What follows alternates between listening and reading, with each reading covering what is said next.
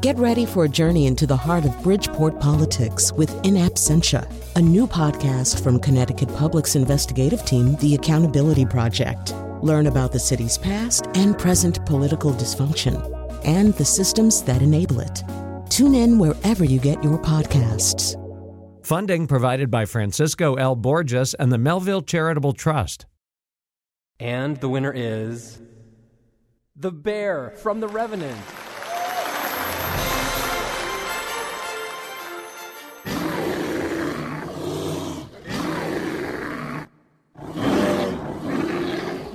Didn't come out right. Let me try again.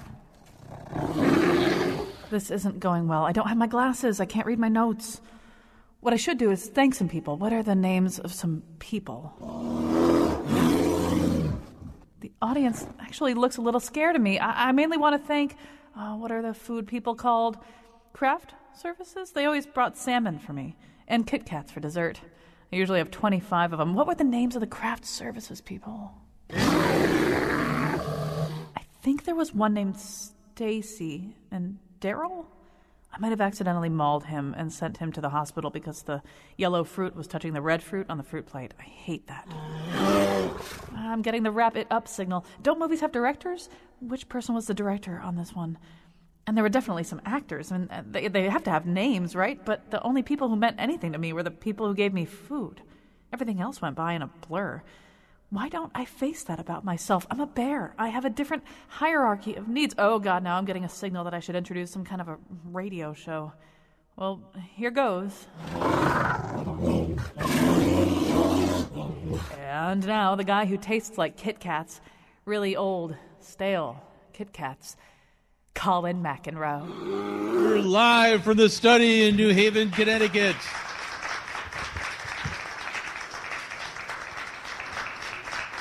We're here in sort of our second home uh, here in New Haven, Connecticut. It's the study at Yale, the wonderful hotel here on Chapel Street. If you're hearing this broadcast and um, you know you're nearby, come on down. We've got a still a few few empty seats, but not many here in the lobby. And this is our annual show about the Oscars. Uh, we do the nose on uh, the Friday before the Oscars every year the same way. One of our great traditions is having uh, Vivian Nabetta, who I think has done it every single time for us, from the Stowe Center now, also winner of this year's Best Shoes Award uh, on Tom Thank Breen. you. Tom Breen's very upset. He thought he had really good shoes today, and then he just walked in. And and I was the favorite coming in. yeah, so uh, Vivian sorry. Nabetta here is with us. Uh, Tom Breen is a reporter for the New Haven Independent uh, and uh, hosts a film show on WNHH here in New Haven called Deep Focus. That's what it's called. That's correct. Yeah, and then uh, the guy who's really in the business here, Arnold Gorlick, is the owner of Madison Art Cinemas in Madison, Connecticut. Uh, he's the guy who really has to live and breathe this stuff.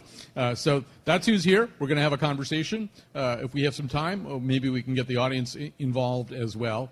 Um, but maybe, maybe the way to begin, and I'll start with you, Arnold. I, I, why do we do this every year? I mean, in some ways, the Oscars uh, are invariably a source of frustration. We spend a lot of time talking about errors they made, either in making nominations or who ultimately wins them. Uh, the movies that we often care very passionately about are not involved at all. So, what's the does do the Academy Awards have any purpose? I suppose as a theater owner, for you, they have a purpose in sort of focusing people's attention on certain things. I think fundamentally you have to look at the Oscars as a marketing tool Hmm. and not have higher expectations that it's anything but that. To promote itself, to promote as many films, I try to say movies now, there's no more film, Yeah. uh, as many movies as possible. We could also look at the absurdity of things, even in the Golden Globes when The Martian won for Best Comedy. this is clearly a move to market, it has nothing to do with merit or categorizing things correctly. Now, Vivian, you're somebody who loves movies. What do you get out of the Oscars? Anything except irritation? Uh, well, I think I think I probably said it before on other shows. It's really a chance for uh, the the Academy to pat itself on the back and kind of feel very self-important. So part of what you do uh, is you kind of hate watch a little bit. Um, and I know I'm not the only one. I see a couple people um, nodding. I, I know this year's a little more contentious as, as far as watching or not watching, but um, and, and I'm not going to lie, I, I do like to see pretty dresses. Don't judge me, please. Um, and so, how about for you, how about for you, Tom Breen? Is this a very a totally discredited spectacle at this point, or does it have some intrinsic worth?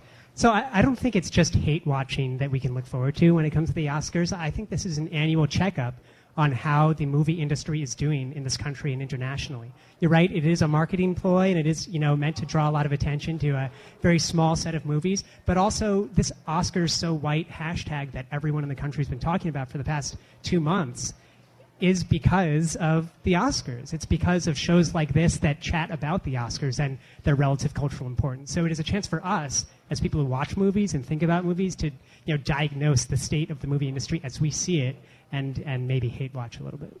So, uh, first of all, obviously, Oscar So White in some ways has been beaten to death over the last two months, and there's a case to be made that it's all talked out. On the other hand, I feel as though it's so egregious. It's so bad that we can't let them off the hook yet for this. I mean, we, we still have to talk about this. We still have to talk about this gigantic error. And, and so, Arnold, this is something I mean, in some ways, you look at this and you think, well, it's the result of a balloting. It's not something that anybody can control. But it does seem to be the result of some kind of strange set of attitudes embedded in the in the film business. You can argue that, well, maybe the, the biggest problem is not who gets nominated or who gets awards, but what films get made, who gets cast in what films but but there's there's a fundamental. I mean, we, you and I were just saying this before we went on the air today. For me, I mean, the movie that affected me the most this year, that I got the most pleasure out of, that I thought was just a fabulous piece of filmmaking, was Creed. I'm not in any doubt about whether a mistake was made here. Michael B. Jordan should be up uh, as best actor. That movie should be up uh, as best film, and Ryan Coogler should be up as right. best director. Well, it's interesting because by honoring only Sylvester Stallone, it, it really highlights in bold relief what a, an egregious error this is. Sylvester Stallone is a talented man. He created a franchise that's essentially one note. Mm. He's not one of the great actors, it's not one of the great performances. And by elevating him to the level of, of a nomination and omitting Ryan Coogler and Michael B. Jordan just highlights in bold relief.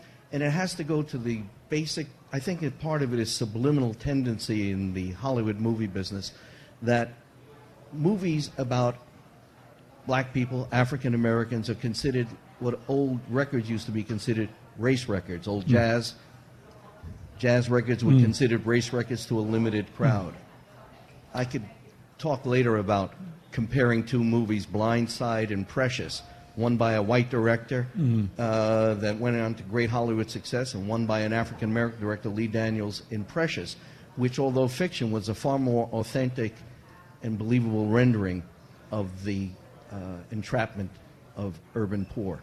And I, let me ask you something, Vivian, because I was sitting there watching Creed, mm-hmm. and which was awesome, by the way. Yeah, okay. and one of the things that I was thinking, and which, which has absolutely no value whatsoever coming from a 61-year-old white guy, I was thinking, watching the scenes between Michael B. Jordan and Tessa Thompson, I was thinking, I feel like I'm watching two young African American adults talk and interact in a way that if I were a young African American adult, I'd think, oh, I recognize that. I recognize the way that they're talking and interacting. It, it, it, feel, it felt for me very natural uh, and natural looking. But then what do I know about that? Well, I mean, I guess I guess maybe part of to kind of dovetail what people have been talking about um, in terms of movies. I think that because we there's just Creed, which I I loved, mm-hmm. um, and I do I do think that they had a really beautiful relationship. I think it could have been explored more, and I get it, that's not necessarily the point of the movie. Um, but I also think that it's a nice reminder that you can just be people in a relationship, and that um, I think it reminds people that there is a need and that, that, there's, that there's a want for broader stories to be told, and for the fact that I think that's Creed is the only movie we're talking about which only was nominated for Sylvester Stallone also says a lot. Mm. Um, so I, I, think it I think it shows that there's a lot that we still have to do, but I think it also what I liked about it is that it, it felt it felt for, it felt like a pretty mm-hmm. relationship. I hate to use that word pretty because it's what does it mean? It's kind of like nice, but um, you didn't look at it and didn't feel like you couldn't associate with it. Yeah, Tom, what were you I, I think the the naturalness of the relationship between Tessa Thompson and Michael B. Jordan Creed is really testament to the the care and subtlety that director Ryan Coogler brings to his depictions of race.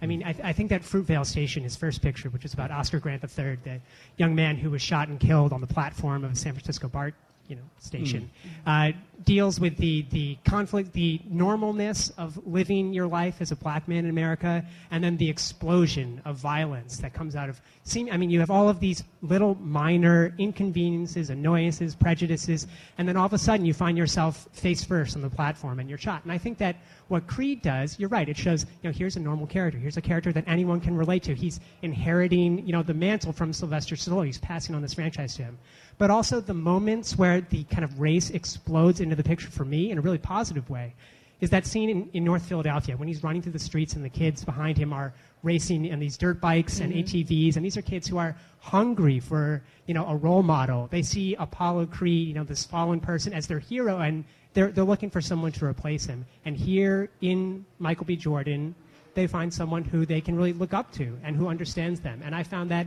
very racially specific, and that it's talking about the response of a minority neighborhood, but also just beautiful. It, it is the only positive de- depiction of urban ATVs you will ever see, because in real real life they're real a pain, a pain in the Yeah. neck. If you're ever driving around a city and they're anywhere near you, you spend the entire time trying not to kill them by mistake. So, um, so that that artistically was an accomplishment to make that almost balletic in, in you know in, in what they did. Can, if, if I may throw in one more thing about art. So often, Oscars So White in our conversation about movies that have been you know, conspicuously overlooked by the Oscars, Creed is at the top of the list, and then a close sec- second is Straight Outta Compton. I mean, the mm, Washington right. Post uh, did a number of kind of pseudo analyses of the makeup of the Academy, and they found it was like 90% white, 90% male, 90% over 60, 90% you know everything that this So no country's surprises, kind of moving away from. But and so and you know one of the people in the Academy dismisses Straight Outta Compton because it was quote unquote too loud, right? If you're not going to see Straight Outta Compton because the volume of the noise, then you're not probably in the you know business to evaluate music biopics. But one movie that has not been talked about in this kind of negative space of overlooked is Chi-Raq. I think mm-hmm. Chi-Raq was one of the best movies of the year. This is Spike, Spike Lee's movie. Spike Lee's movie, an adaptation of an ancient Greek satire about you know sex withheld until the violence stops, and it got a very mixed response from critics and audiences, everyone else. But I think that should be in the conversation for you know with Creed and Straight Outta Compton as movies by people of color about people of color that were horribly overlooked. Well, Oscars. we're having our typical Oscar show. We're co- talking about movies that haven't been nominated uh, for the first 10 minutes, the ones that have. So uh, we probably should actually talk a little bit about the nominations. I, I, can we talk about Best Picture? I'll just I'll lay my cards on the table. Given what's nominated, after I saw The Revenant, for me this year the the the, the criteria the criterion is is what's being done with the medium of movies here. In other words, is this a, an especially good movie as opposed to something that would be easily transferable to another medium? Or they're doing something that only movies can do? And I'm actually pretty comfortable with The Revenant winning on that basis. I feel it does enough with the medium, it, it excites me enough in that way that, that, you know, if something here has to win, that's fine with me. But so, Arnold, I know Brooklyn for you is the. Well, uh, it's not. Uh, I don't wish for it to win. It was Yeah. My personal favorite. I'm from Brooklyn. Part of my youth was overseen by uh, Irish people, Mm-hmm. and I have a wife who had to choose between two homes and chose to be with me. The Mm. three themes in Brooklyn, and I lived around the corner from where Ebbets Field used to be. One of the subtexts in, Yeah. in, in Brooklyn. So this is my personal favorite. I don't think it deserves to be Best Picture of the Year. Mm-hmm. Um, the one I would hope to win would be Spotlight, but the Revenant does something that's different than all the other movies. It fully exploits the, uh, the possibilities of movies, of film, in a way that you can only see this in a movie theater to appreciate it. Anybody sees this at home is not going to see The Revenant. Yeah, I mean, every year there's a few movies like that. And don't that- bother. if It means a great deal to me that this has to be a cinematic experience experienced in a movie theater. Right. Uh, I would imagine that would mean something to you. Um, so, wh- what about you, uh, Vivian? How does the category shape up for you? Um, I think I agree with you. It's probably going to be um, The Revenant. Um, I think we already know, even if you haven't seen it, I'm just going to spoil it for you now. I'm going to bet Leonardo DiCaprio is going to win. Um, I think the Oscar gods have just kind of which is probably another topic of discussion. Um, you know, it, there there always seems to line up like this person. It is their time to receive the anointed Oscar, and as we all know, there's been a lot of talk like, oh, he's never gotten it, he's never gotten it, and there's a long list of people who never gotten it and should. But um, so, spoiler alert: Leonardo DiCaprio is going to win.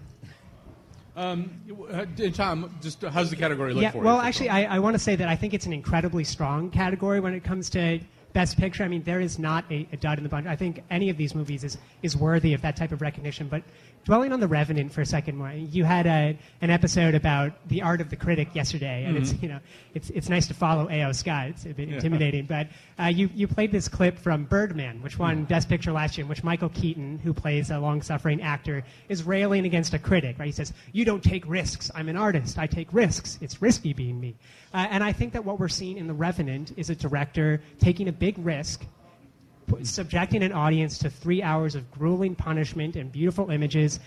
And I don't think that it's ultimately a successful movie. I, I found, especially the latter two hours, I found horribly, you know, pr- preten- pretentious and grueling. But it sure it is a movie that cannot be, you know, it's a work of art that couldn't be realized in any other format. Um, I don't know if that's the only thing that we should look to when we celebrate movies. No, it's probably not the only thing we should look to. Although one of the things that people repeat, um, I had this experience. Many of you probably had the experience. By about an hour and a half in, I was really cold. I was actually really cold. I wish I'd wor- worn double layers of socks and things like that. So for a movie to be able to do that, to actually make you experience that, I mean, in a way that the Hateful Eight didn't.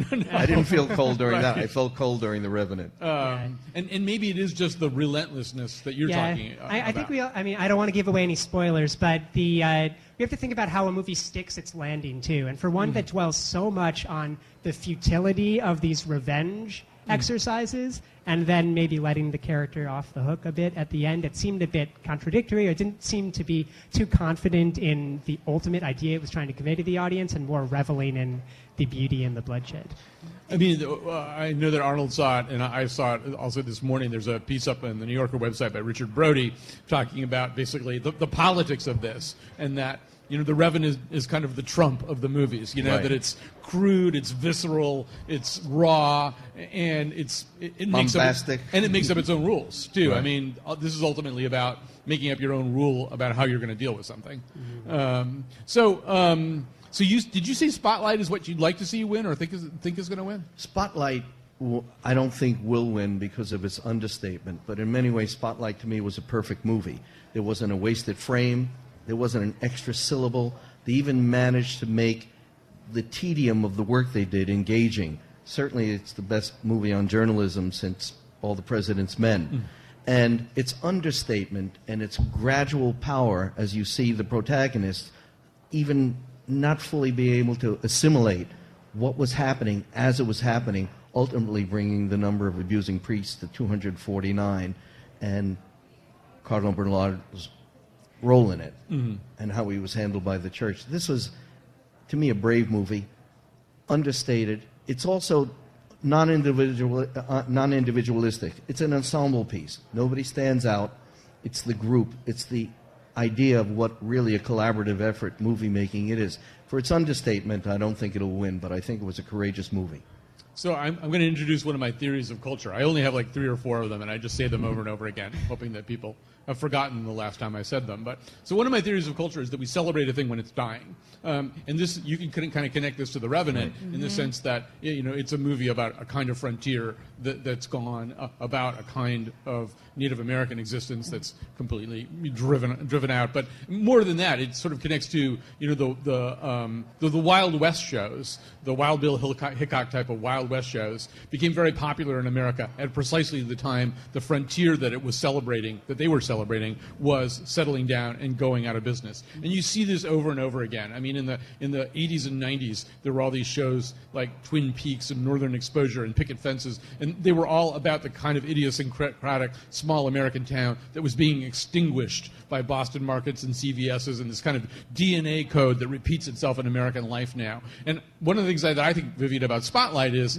I'm watching the celebration of something that that I'm witness I'm witnessing the death of right now, which is newspaper journalism, investigative journalism, the deployment of large. I mean, the scene near the beginning where uh, Liev Schreiber arrives as the new editor and asks Michael Keaton, "Well, how is it you do your job?" And he says, "Well, it takes us a couple of months." Maybe to, to you know pick something we're going to do, and then we might work on it for a year or two.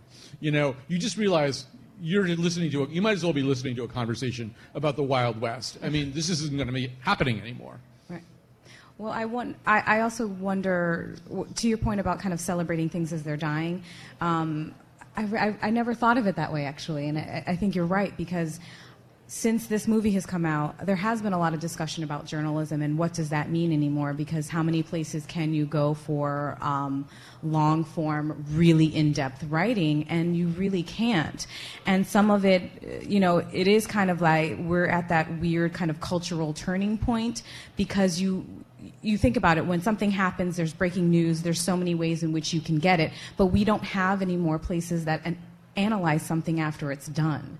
So we don't have an understanding of where we're going as a culture. So I never really thought of it that way. And I think part of what I think might be an issue for Spotlight is the subject matter. I mean, who. It's, it, it's a tough it's a tough thing to talk about. Mm-hmm. Um, it's a tough group that is involved in that. And i think for some people and it and out of all the movies that are in that um, i think there are a lot of underdogs but i certainly feel like there was probably a group of people in the general public that would have, were like what movie is this? Mm. who? What is this? So I, but I yet have, it's a movie that there's a lot with a highly there. charged subject that was not salacious and uh, not sensational. Right. It was not a sensationalizing. Exactly. It didn't sensationalize the uh, Right, and even with the Revenant, Subject. yes, it was three hours and it was very brutal and, and pushing, but it wasn't the same thing as sitting through a spotlight on that particular topic. Mm-hmm. I think it feels, and I hate to say it this way, I think it feels maybe more palatable to somebody to go and watch Leonardo DiCaprio have that experience as opposed to let me go sit through a movie where we talk about children who unfortunately have been molested. It's, it's about 50 I mean? 50, palatability 50 50. Yeah. Other time, one, thing, one feeling that I have, though, is okay, we use movies to dream, too, to dream and to see things that we hope, the way we wish things were, or what the possibilities uh, that, that seem to elude us uh, can be transferred up onto the screen. And, and I feel as though with some of these movies, you know, I mean, we, we you go back to the, um, I think it was the Ron Suskind book where uh, during the Bush administration, somebody who appeared to be Karl Rove said, oh, you're back in the reality-based community. And, and we live right now in, in a situation where the, the search for truth is often shunted to one side. Donald Trump gets up and just says something that he kind of thinks is true, that, that Muslims were celebrating at 9-11 across the river in, in Jersey City. He, it doesn't seem to need to be fact-checked. Um, and, and that some of these movies are Spotlight and The Martian, to whatever extent we think The Martian is kind of competence porn mm. about people who are obviously products of the Enlightenment, who still believe in facts and science. There's a recurring fra- uh, phrase in The Martian, which I can't say on the radio, but we're going to science the blank out of this. That, that one of the dreams that's in some of these movies is there are still competent people working at the Boston Globe or working for NASA, you know, who, who know things and stick to the facts and stick to the science. And, and maybe that's one of the dreams we're celebrating this I, year. I think that's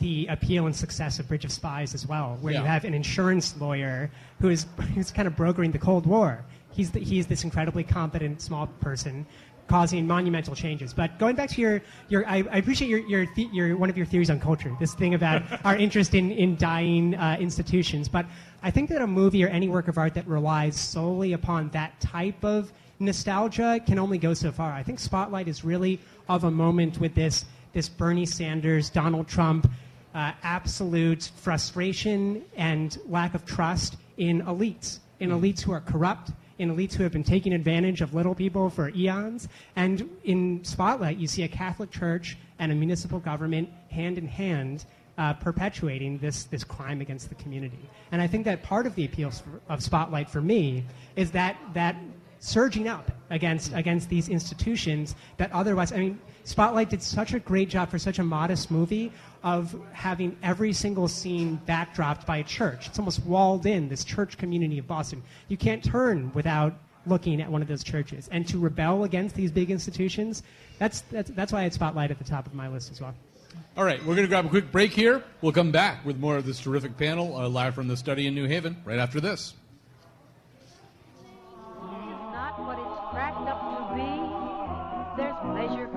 All of the family.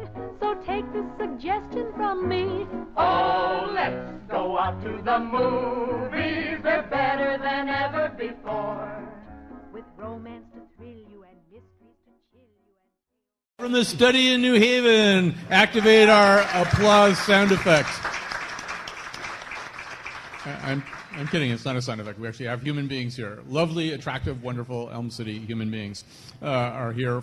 We're at the study in New Haven on Chapel Street, a beautiful hotel here in New Haven. We're talking about the Oscars with Arnold Gorlick. He is the owner of Madison Art Cinemas. Uh, with Vivian Nabetta, who has never not been with us for a uh, for an Oscar episode of The Nose. She's with the Stowe Center now, and Tom Breen, uh, who is a reporter for the New Haven Independent, and perhaps more relevantly, the host of Deep Focus on WNHH down here uh, in New Haven. So we want to spend a little moment or two talking about the documentaries. And Tom decided it would be really fun for us if, like, we watched this movie called The Look of Silence. Um, and uh, which I watched last night, and then turned over to the Republican debate and thought our country is really in trouble right now.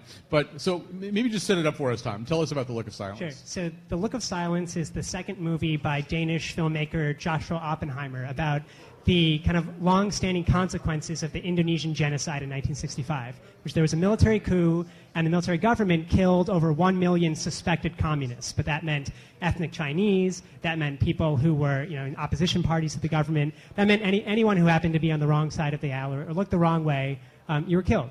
And this is so the look of silence is the perspective on this genocide from the, the victim's point of view. So the filmmaker follows around the brother of someone who was killed during the genocide, and this brother, who is uh, an eye doctor and uh, you know, an eyeglass salesman, he goes around to find these people who, who led the death squads, who participated in this genocide, who are still revered in Indonesia today, and many of them still hold power in this country. So he, this brother of the victim and the filmmaker, they go kind of from door to door to all these people who spend most of their time boasting about how, how many people they could kill or how they rid this country of communists. And he says, listen, when you keep when you are in power and you don't recognize that a whole community of people still live in fear of another genocide breaking out because of the way you boast about this, this is not a sustainable way for people to live. Um, and I think watching it in juxtaposition with the Republican debate is is uh, d- you know uncannily familiar because when we think about the atrocities in our own American history that we have not come to terms with, I mean, slavery being the biggest one, uh, how is it that we can really prosper as a society with everyone involved, in, you know, included in that prosperity, when one group still feels under the thumb of, you know, the uh, monster of circularity, right? As Richard Brody talked about the Academy, white people promoting other white people who like movies by white people.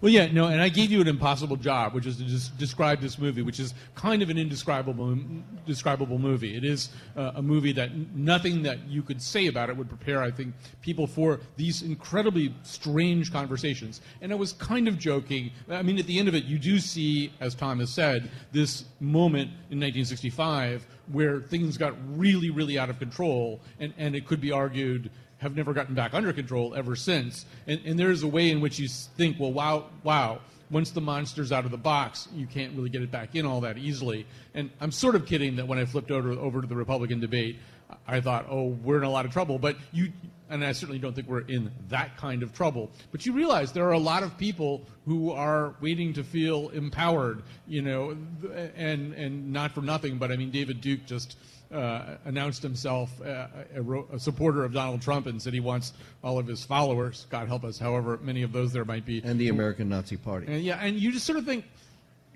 maybe we do see movies like this as a warning anyway about what happens when you don't take something like that seriously. And I just, just the last thing on Look of Silence. This is the second movie. The first one is called Act of Killing, which is told from the perspective of the killers themselves. So if you're There's looking also the issue of forgiveness. It's such an enigmatic thing. Was he forgiving? He, he so wanted this man, this brother of Ramli, who was brutalized and killed uh, after two attempts and among the genocide at the side of the Snake River. His eagerness to forgive, mainly because he wanted to free himself from it, but was he forgiving too easily? He reminded me more of a quote that I think was attributed to um, Heloise and Abelard. Heloise said to him, uh, I dreamt that someone gave good for evil, and the world stood still. Otherwise, I couldn't fathom why he could fi- summon up the will to forgive, even in the face of no apology. You know, Vivian, every year this happens. There are movies in the documentary category that really do sort of um, ask us profound questions about living, uh, call our attention to situations far away from us across the globe, uh, bring up breathtakingly more, uh, complex moral questions. And then there's movies about entertainment. Um, and for the most part, those tend to win. Those tend to do, do much better. Uh, and, and, so this year, we've got Amy Winehouse and we've got Nina Simone. And I'm guessing that the Academy probably breaks that way as opposed to this mm-hmm. incredibly difficult movie we're talking about right now. Yeah, well, I mean, I think just listening to it, and, and I have to admit I haven't seen it yet because, again, I have to admit sometimes I'm that person that I, I don't mind. I believe in, in that art should should push you and that you should watch something and you should you and you should be uncomfortable. Um, but I do, I do, would, I would be surprised um, if a lot of the members of the academy, whoever they are, we know what they might look like, um, have seen that. So you, de- you do tend to go to things like, okay, well, I know who Amy Winehouse is. Not to say the quality of the work isn't very good, because I saw the Nina Simone documentary, and, I, and for me, um, uh, particularly in this discussion about you know Oscar so white and and this and and the point culturally where we are um, to to watch the Nina Simone documentary. One, I mean, I know who she is because you know I hope all of us here know who she is, um, but to really be able to delve into her life and and find out who she was. And um, I actually watched uh, something where the uh, documentary, the, the filmmaker uh, talked about how open her daughter was to whatever she wanted to do, that she didn't put any kind of limitations on what could be said or what could be not said. And I didn't realize that, uh, that I knew she was an activist. I knew she was very vocal, and I took the, I knew she took a lot of hits for how she how she felt and what she believed. And I couldn't help but think, well, what if she was around today? Mm-hmm. Like, what if she was here today and she sang that Mississippi, and I'm not going to say the end of the song, today? Would she take that same hit? And you know, there's a lot of kind of, uh, and I think that because culture and because this discuss, discussion of entertainers and musicians, they do kind of dovetail into um, how we're living our lives because I, I, of course, had to make that comparison when I thought about um, when after I watched the documentary with Beyonce and the Formation video. Actually, that's one of the things I thought, talked about. Um, I know that's Colin's favorite video. He said it, but um, how how for me kind of thought, okay, well, if she was to do that today, who would she be? Would she still be successful? Because she not that she wasn't um, an artist and not that she didn't her legacy doesn't live on but once she spoke out the way she did it was like oh nope that's it your career's done. And to a certain degree we live in a culture where that might not necessarily be the case. So that's what I thought about. I, I don't know whether I, I, think it has something to do with the moment that we're in here in America, but it's almost impossible to see these movies this year and not refract them through the present moment. I mean, every, exactly. All, just in the way that you're saying, or you know, I mean, Cartel Land is one of the other uh, uh, documentaries that's nominated this year, and there's at the beginning of Cartel Land, you, you basically see the guys that Donald Trump thinks is are all of the Mexican immigrants, right? right. You, you, see those guys, and it's just an amazing shot. And then they have a conversation to the camera. One guy talks to camera, and he says, "Look, this is what we have to do. You know, if we lived up where you live and we had the kind of opportunities that you have, we probably wouldn't be doing this right now. You know, we'd be doing something else. We'd be doing whatever it is that you do. But this is what we have to do. And there are like so many things going on just at that moment. One of them is, well, yeah, that's not that's not what our Mexican immigration problem is about, Donald Trump notwithstanding. But also just I, you're nodding. I assume you saw this. Yeah. yeah. Oh, yeah, I, I, did. And I think it's it's important to bring up Sicario in conjunction with Cartel Land, two movies this year that really dealt uh, very well with the border, with uh, the kind of border as an idea and the very real kind of threatening aspect of the U.S.-Mexican border. I mean, this is this subject of the border, and kind of ambiguity that surrounds it, is stuff that you know the filmmaker John Sayles has been making movies about for a long time. Where you kind of mm-hmm. you live in Texas, California, Florida, you're you're kind of near the kind of outskirts, the fringes of the United States, and what does that do to both your community and also to your your own ego? But with Cartel Land, I mean, it did such a great job, right, of identifying the cycles of, of vigilante justice and what vigilante justice looks like in a country like Mexico, where there actually is rampant corruption in government and where people actually do have to pick up guns and defend themselves, mm-hmm. and then what it looks like on the other side of the Arizona border, where you have a bunch of people who are, you know, watching Fox News, getting riled up, angry at their dad, and arresting people who, you know, are, are just working in their, their local restaurants because they see it as an infringement of their rights as Americans. It's, it's a real debunking of what vigilante justice means in a country that doesn't need it anymore.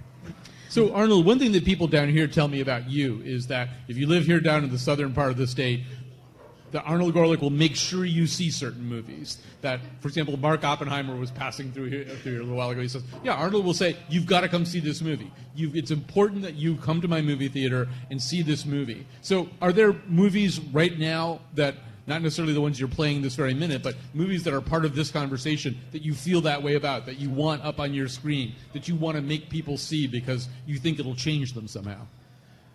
Oddly enough, that's really the point of view from which I operate the theater, but I don't feel that strongly about anything. Of course, The Look of Silence, Mm. but I'm not going to play The Look of Silence it looked like. Mm. Uh, it's a for profit theater. I have to be able to pay the bills. Mhm. I always fa- uh, fantasize of being not for profit because I can go more to the edge, but I haven't been rewarded. At this moment, no. But what I do do differently than other theaters is I make curtain appearances before Hmm. movies when occasionally there's a movie that's so transformative that it's affected me, me so much, not to create box office. I just share with them that you must come and sit in a darkened movie theater and have this transforming experience. That's and- what gives meaning to what I do. And just to sort of uh, put a little button on that too, one thing you and I were talking about during the break is with documentaries, a lot of them are going direct to video these Right. days too. There, there's, uh, you know, your first chance to see them is on Netflix as opposed to. And that's part of the subtext of what's going on with the whiteness of the Oscars. Idris Elba, for example, had not been nominated. Uh, the Beast of No Nation has not been nominated. And many people trivialize it because it's really coming out on, where we watch it on a television screen first, on Netflix, and it doesn't have quite the same credibility. I mentioned to you that years ago, Hoop Dreams, which I sure thought should have not only been nominated for Best Documentary, but have won. But instead, a very fine documentary, which was done on film about Maya Lin, is the one, and there was a huge controversy about it. That something that's done on video is trivialized, and the Hollywood industry won't give it the same credence as something that's done to be shown in movie theaters. Well, technically, though, yeah, it go ahead. was. I mean, they released it enough, but I, I would agree with you that there still is that. There still is that. Oh, you can. You know, movies are movies because you have to go and pay for the experience, whereas um, television is something that you can do at your own home. But I would argue that, and that's another show, that television is doing a much better job in terms of. It's not perfect either, but it's doing a much better job. The best But- writing is now on Yeah. television. It's true. And I would also I would also argue that as somebody who doesn't before we lived in a world that unless you could unless you had a, a certain cinema that sh- that would show documentaries you'd never see one. So I think with things like Netflix and Amazon Prime, they've given access to a lot of people who would not have seen some of these films. So I think that's kind of the double maybe a double edged sword in a lot of ways. Um, but I think it's opened up documentaries to people who probably wouldn't have had the chance. Well, I mean, The Look of Silence, case in point, right? I mean, that's going to be, a, as you say, it's a tough movie for you to show. Uh, you're not going to get crowds up where we live at Real Artways. They, they, they show movies like that. But, but by and large, that's also a movie where, yeah, you watch it on a 46 inch television. You're probably not going to lose too much uh, right. uh, of the visual quality. Right. Although we shouldn't diminish the kind of cinematic nature of the movie as well. I mean, this isn't just a bunch of talking heads. Yeah. Uh, this is a, a, a beautiful movie. It is a very well made movie. Uh, and it, it is one that its form makes Stunningly the content beautiful. all, all Stunningly the more beautiful. right? Breathtaking. Um, it's that, that question of, of what movies should people go out and see. It's kind of an interesting one. Um, and I think that this is uh, you know, kind of tongue in cheek, but I think it's one of the movies that of this list, you know, brought up by the Oscars, that everyone should go out and see is Mad Max: Fury Road. Mhm. Uh, it's not a particularly important movie, unless if you care about about movies. But I think that the uh, vitality of and the kind of energy that it brings to this art form um, justifies our talking about movies for an hour. Am I talking about movies for an hour every week? Um, I, I think that what it does with its, you know, its physical props and its car chases and its acting and its action, I mean, it is just incredible and cannot be realized in, in any other format. So I railed against that argument for The Revenant, but I'm making it for Well, uh, Mad Max. we could extend Richard Brody's uh, argument. If, if The Revenant is the Trump movie, Mad Max Fury Road is the Hillary Clinton movie, right? It's let women run things. Let As it women should handle be. so yeah, so that's that argument there. But it, it also raises the question. You know, I was talking before about that notion of celebrating a thing when it's it's dying. The fear, obviously, is that the Academy Awards are celebrating another thing that's dying, which is the experience of seeing movies in movie theaters. You're doing everything in your power to keep that alive, but it, it lives in peril. Right, and that's the other side of the double-edged sword of watching something on video and you're not having the collective experience, Mm. which adds a dimension to watching the movie. Yeah, and I, to me, that's so important. You know, with certain movies. One of the movies that I loved this year that I understood was not going to be nominated for any Oscars, and, and although I really th- actually thought Jason Segel's performance as David Foster Oh, Wallace in End of the Tour was one of the great pieces of acting that I saw. I'm this year. blown away it didn't Yeah. wasn't nominated for best screenplay. At, at no point during this movie did I think I was watching an actor. I really felt like I was watching. David Foster Wallace, but or at least something, something that wasn't somebody acting.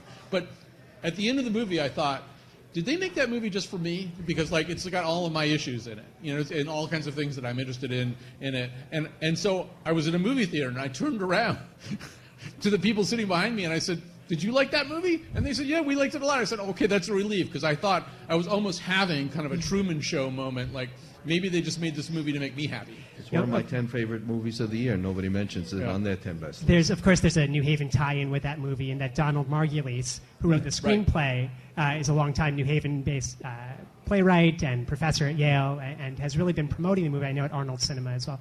Um, well, he came to the theater and addressed the crowd afterwards for Yeah. a Q&A. Yeah. That was the only night we did business with it. But there's there's a real joy in going to movies written by people who have an ear for dialogue, whether Yeah. they be playwrights or professional writers in some capacity. I mean, I'm thinking of uh, the new um, Alan Bennett movie, The Lady in the Van, uh, which is you know by a British playwright. And it's a very modest movie about a pretty egotistical guy. But you know, people, if you have a sense of good language, it can just be a delight to sit in the theater and spend an hour and a half with a character. We're going to take a quick break here. We'll come back with our final segment, live from the study in New Haven. Maybe even let the audience uh, bring up things and ask what would would you guys would do that, right? All right, we'll take a break. We'll come back. Actually, they sat there very inertly when I asked them earlier.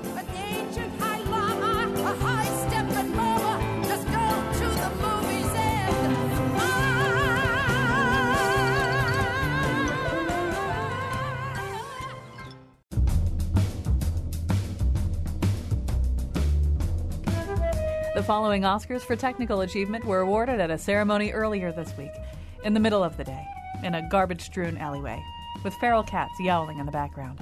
Best production of a radio show on the road Betsy Kaplan, Katie Tolarski, Jonathan McPants, and me, Chion Wolf. Lifetime Achievement Award Gene Amatruda. Best tweeter Greg Hill at WNPR Colin. Best performance in the role of Bill Curry Chevy Chase. For show pages, articles, and videos of the Here and Now staff eating crummy snacks and watching Hot Tub Time Machine 2, go to our website, wnpr.org slash Colin. Coming up next week, a chance to catch up on our shows about Vin Baker, Beatrice Fox Auerbach, the sharing economy, and dioramas. And now, back to Colin. All right, live from New Haven, the study on Chapel Street. This is sort of a second home for us. I think I bet you we've done ten shows from this lobby by now. So we're here on Chapel Street in New Haven. Uh, We wish you'd come had come by, but we do have some wonderful people who are here. We're going to make it possible for them to participate in this conversation as we go along. With me up here is uh, Arnold Gorlick. He's the owner of Madison Art Cinemas. Uh, Vivian Nabetta from the Stowe Center. Uh, Tom Breen uh, from the New Haven Independent. Uh, we're all here talking about the Oscars. Although we tend to sort of veer away from the Oscars and talk about movies in general and movies that haven't been nominated. Although maybe before we, uh, and if there are any questions uh, or, or comments or anything, we'd love to get a few of you on the air. Before we do that, though, we should say something anyway about the telecast itself. Um, uh, usually, I, I'm at a fundraising party, which I'll mention at the end of the show, and I have to DVR it and watch it later. This year, they're actually trying to do something that I've been wishing that they would do for a long time, which is get rid of all these elaborate thank yous. I mean, everybody who goes up there, I'm always sitting there, if I'm interested at all in the person, thinking, please say something. Say something about what it's like to be you. Say something about what this means to you. And instead, they're, you know, they really are mentioning everybody who ever shook their hand in their lives. Uh, and so this year, they are offering people the chance to have that loaded in and have it come up as a crawl across the screen so they can actually say something.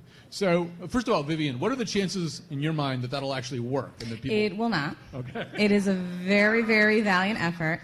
Because also, to think about it, if you actually win, am I? Re- I'm thinking about you know when I win my Oscar in 2018.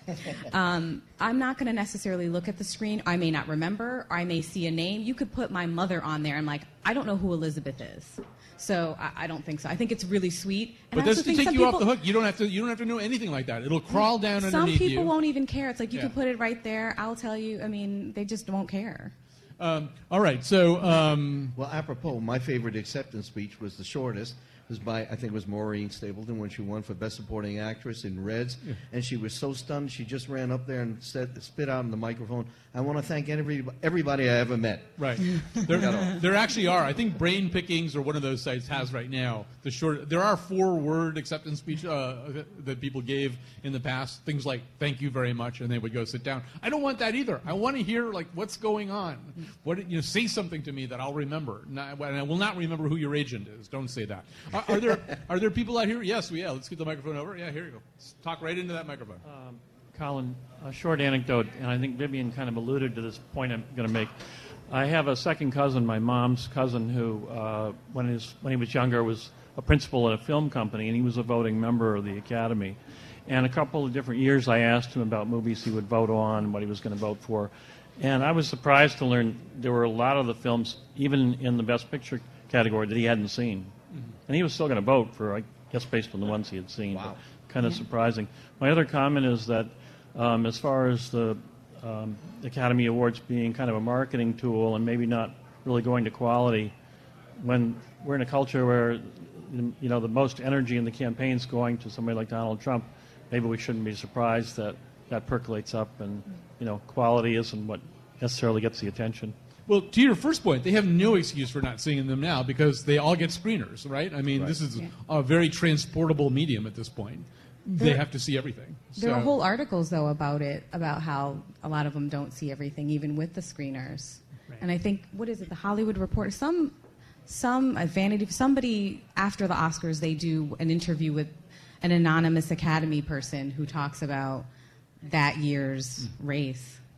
The other thing, Tom, that we're going to see this year is Chris Rock obviously being the host. Um, this is a group of people who they understand, I think, that they're going to be made fun of and be rated by whoever the host is, but they don't seem to take it very well usually. And I'm wondering what this is going to be like this year.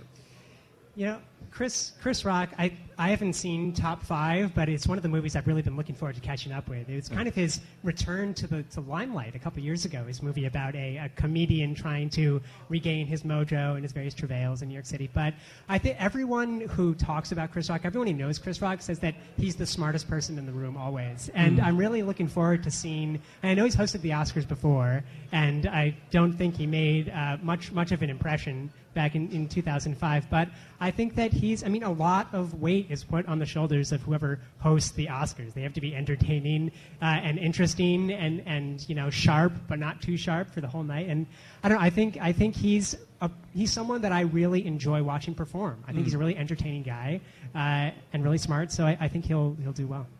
Well, I mean, in a way, this issue has sat frozen for two months, right? If you don't nominate anybody, then we can't really talk about it very much, except in the, the very blocked way. It's a little bit like the Supreme Court. You know, if you don't nominate anybody, we can't have that conversation. Um, and, and so, Vivian, Sunday night will be the resumption of that conversation. I mean, they've handed Chris Rock a, stick of dynamite. Right. Well, I mean, one, you don't. I think when it comes down to comedians and who you're planning on on having host anything, let alone the Oscars, I mean, you kind of know what you're getting. You don't bring somebody like Chris Rock and expect him to talk about roses and daisies and smiles and rainbows. Um, I think part of it, part of including him, is to to. Uh, I mean, he's a smart comedian. He's a great stand-up. I'm a fan, but part of it is, you know, you do have to make fun of these people. I mean, we're, we're you're in multi-million dollar gowns. You know, we're sitting here, you know, cheering for who's the best. And I'm not saying there's, that there's anything wrong with that, um, but I think that it brings that experience back down for that. And I think it's okay to make. I'm sorry, it's okay to make fun of George Clooney or or Matt or Matt Damon. Like he's not going to lose sleep over it. He'll be fine. They'll get it. All right. We have to stop here. I want to say, first of all, thank you to my wonderful staff who came down here with me today Betsy Kaplan, uh, Katie Tolarski, Josh Nalven, and Jonathan McNichol. Thank you so much for coming out uh, to the study today. Give yourselves a big hand right now, and a hand for Vivian Nabetta, Arnold Gorlick, and Tom Breen. We'll be back next week with a whole bunch of new shows or perhaps shows you've heard before. Be homely in your neighborhood. But if you think that you can be an actor, see Mr. Factor, he'd make a monkey look good. Within a half an hour, you'll look like Tyrone Power. Hooray for.